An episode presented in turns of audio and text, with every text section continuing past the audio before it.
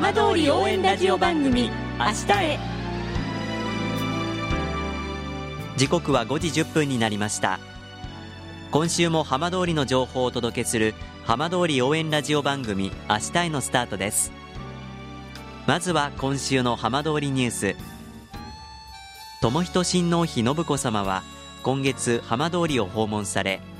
今月20日には広野町の双葉未来学園高校と浪江町の浪江創生小中学校を訪問し被災地の新しくできた学校の子どもたちの様子を視察されました。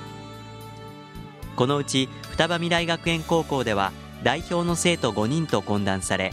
信子さまは生徒たちから震災の被災体験や震災後に取り組んでいるまちづくり再生可能エネルギーの研究などについて話を聞かれました。原発事故で立ち入りが制限されている桂尾村の帰還困難区域の一部で環境省は住民が再び住めるようにする復興拠点の除染を始めました。これで復興拠点の計画がある双葉町、大熊町、浪江町、それに富岡町と飯舘村、桂尾村の県内6つの町と村のすべてで除染がスタートしたことになります。環境省は2022年春の避難指示解除を目指し解除から5年後にはおよそ80人の居住を目標としています。さて毎週土曜日のこの時間は浜通りのさまざまな話題をお伝えしていく15分間。震災と原発事故から7年半。ふるさとを盛り上げよう笑顔や元気を届けようと頑張る浜通りの皆さんの声。浜通りの動きにフォーカスしていきます。お相手は森本洋平です。どうぞお付き合いください。浜通り応援ラジオ番組明日へ。この番組は地球を守る未来をつくる東洋システムがお送りします。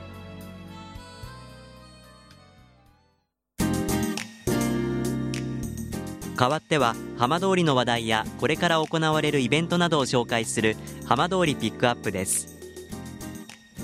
原発事故の影響で避難生活を送る双葉町などの住民が入居するいわき市の災害公営住宅名こそ境団地で川俣シャモなど県産地鶏を使った飲食店お食事処リンが人気を集めています今週はこの食堂を営む小川隆久さんにお話を伺います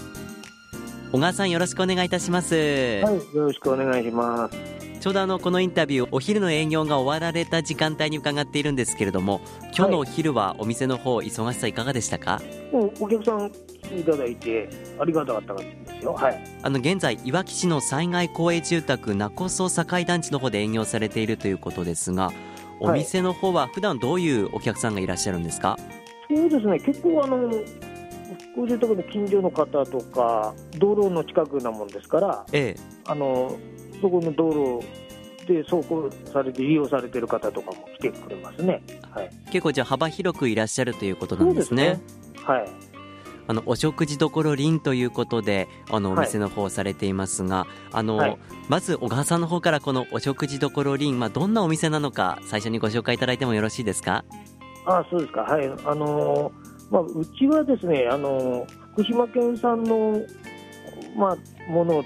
使う使ってまして、えー特にあの地鶏の料理ですね。福島県で、えー生産あの作ったあの川俣シャモであるとか、あと会津地鶏、それから伊達鶏なんか使ってます。あと豚の方はエゴマ豚のを使った料理を出してます。結構素材にはこだわって料理をされてるわけなんですね、そうですね。はい。まあ、特にあの人気メニューってどんなメニューですか？そうですね、今、まあ、あのローストチキンなんかあの結構人気ありますね。はい。あの、まあ、双葉町のご出身ということで、まあ、震災があって現在こちらの方にいらっしゃるということですけれどもあの、はいそもそもえ小川さんは昔からこう料理を作ったり提供したりっていうことをやってらっしゃったんですか？うん、そうですね。あの学生の時アルバイトなんかではやってたんですけども、あのーまあ双葉町の時はあの養蜂業やってたんで、あのー自分で作ったこう蜂蜜を調味料に使ったりとか、ええ。あと、その蜂蜜で梅をつけたりとか、蜂蜜と生姜のジャムを作るとか、まあ、そういったことはやってました。それで現在このお店の方をやっていらっしゃいますけれども、はい。お店をそもそも始めようと思ったのは、まあ、どういうきっかけが大きかったんでしょうか？えーっとまあ双葉町にいた時もちょっとあの双葉郡の産品と自分の作ってる養蜂で作った蜂蜜を組み合わせたちょっと料理を、まあ、お店の方で出せればいいかなっていうのは考えてましてええ。ででちょっとあの震災の時津波で流されちゃったんですけども、あの農家レストランっていう形でちょっと建設はしてたところだったんですけども、そうですか。じゃあちょうど震災があってそのお店の方はあの計画はダメになってしまったと。はい、そうです。あーまあでもその出来事一つとっても非常に大きなことだと思うんですけれども、はい。双葉町も避難区域になってまだなかなか帰れないという中で、えーうん。いわきの方でお店をやろうというのはこれはどういう思いからだったんでしょそうですね、まあ、結構、震災から何年かはやっぱりやる気も起きなかったし、あのこういう仕事も今みたいに食堂やるっていう気持ちもなかったんだけど、あ大体2年前ぐらいからですかね、いろいろちょっとあの食材を見たりとかすると、こうやって食べたら美味しいんじゃないかなとか、そういったのがちょっとあの自分の中で想想像力というか、そういうのが出てきたんで、まあなんか、あの養蜂再開するのはなかなかすぐっていうのは難しいんだけども、ちょっと食堂からだったらできるんじゃないかなって、まあ、思ったのが、まあ、きっかけですね。はい。まあ、その思いがあって実際にうん。お店を構えてというところですが軌道に乗るまではどうでしたか？やっぱり頭の中で思ってることと実際やるっていうのはかなりこうギャップはあったんですけども、ええ。あの少しずつね、自分のできる範囲からこう進めていくっていううことでやってきたんで、まあ、なんとか形にはなったっていうところだったんですけども、実際にお店を切り盛りされていてあのやりがいを感じる瞬間嬉しいなって感じる瞬間どんな時ですか？うん、やっぱりあのお客さんの方に美味しいって言ってもらった時であるとか、まあ、そういった時はすごくあの喜びであって、まあ、楽しみであるところですね。はいお店の名前が凛ということであの車編の和という漢字を使っていらっしゃいますがこのはい。名前に込めた思いはどんなところなんでしょそうですね、あのこの林っていう名前も、あの双葉町の清戸作古墳っていうのがあるんですけども、うえ。それの中のあの中心にいる人物の、えー左側にこう螺旋の模様があるんですよね。ええ。でそれが、まあ、どういうことを意味してるかっていうのはよくわからないとは思うんですけど僕はその時間の流れであるとか例えば人とのつながりっていう風なもんじゃないかなっていうふうなのを想像しましてええ。それであの、まあ、リンっていう名前つけたんですけども。まあ、実際にこの名前を看板に掲げて営業されているとそういう思いとリンクする時ってありますか？まあ、この絵を見たお客さんの方から、まあ、双葉町の話が出たりとかした時は、まあ、思いますよね、結構ね。まあ、今は双葉を離れてこういう形でお店やっていらっしゃいますけれども将来的にはその双葉への思い、こんな風に何かできたらなっていうところはいかがですか？うん、そうですね、僕も、まあ、あの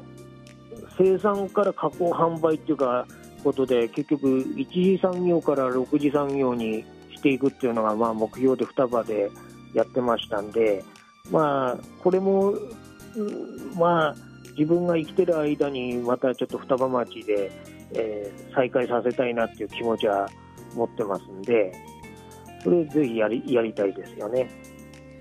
今でもあのどうですか？その双葉の方にあのも戻るというか双葉の方に行かれたり双葉の方とあの話をしたりっていう機会は結構多いですか？うん、多いですね。やっぱり自分の家も最近買いたいとかになりましたんで、あの戻るたびね、景色が変わっていくっていうのは非常にこう寂しさもあるんですけども、え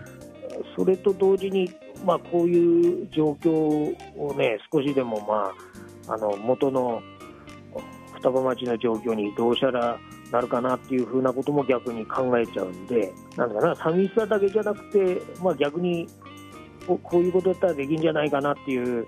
ような気持ちも同時に出てくる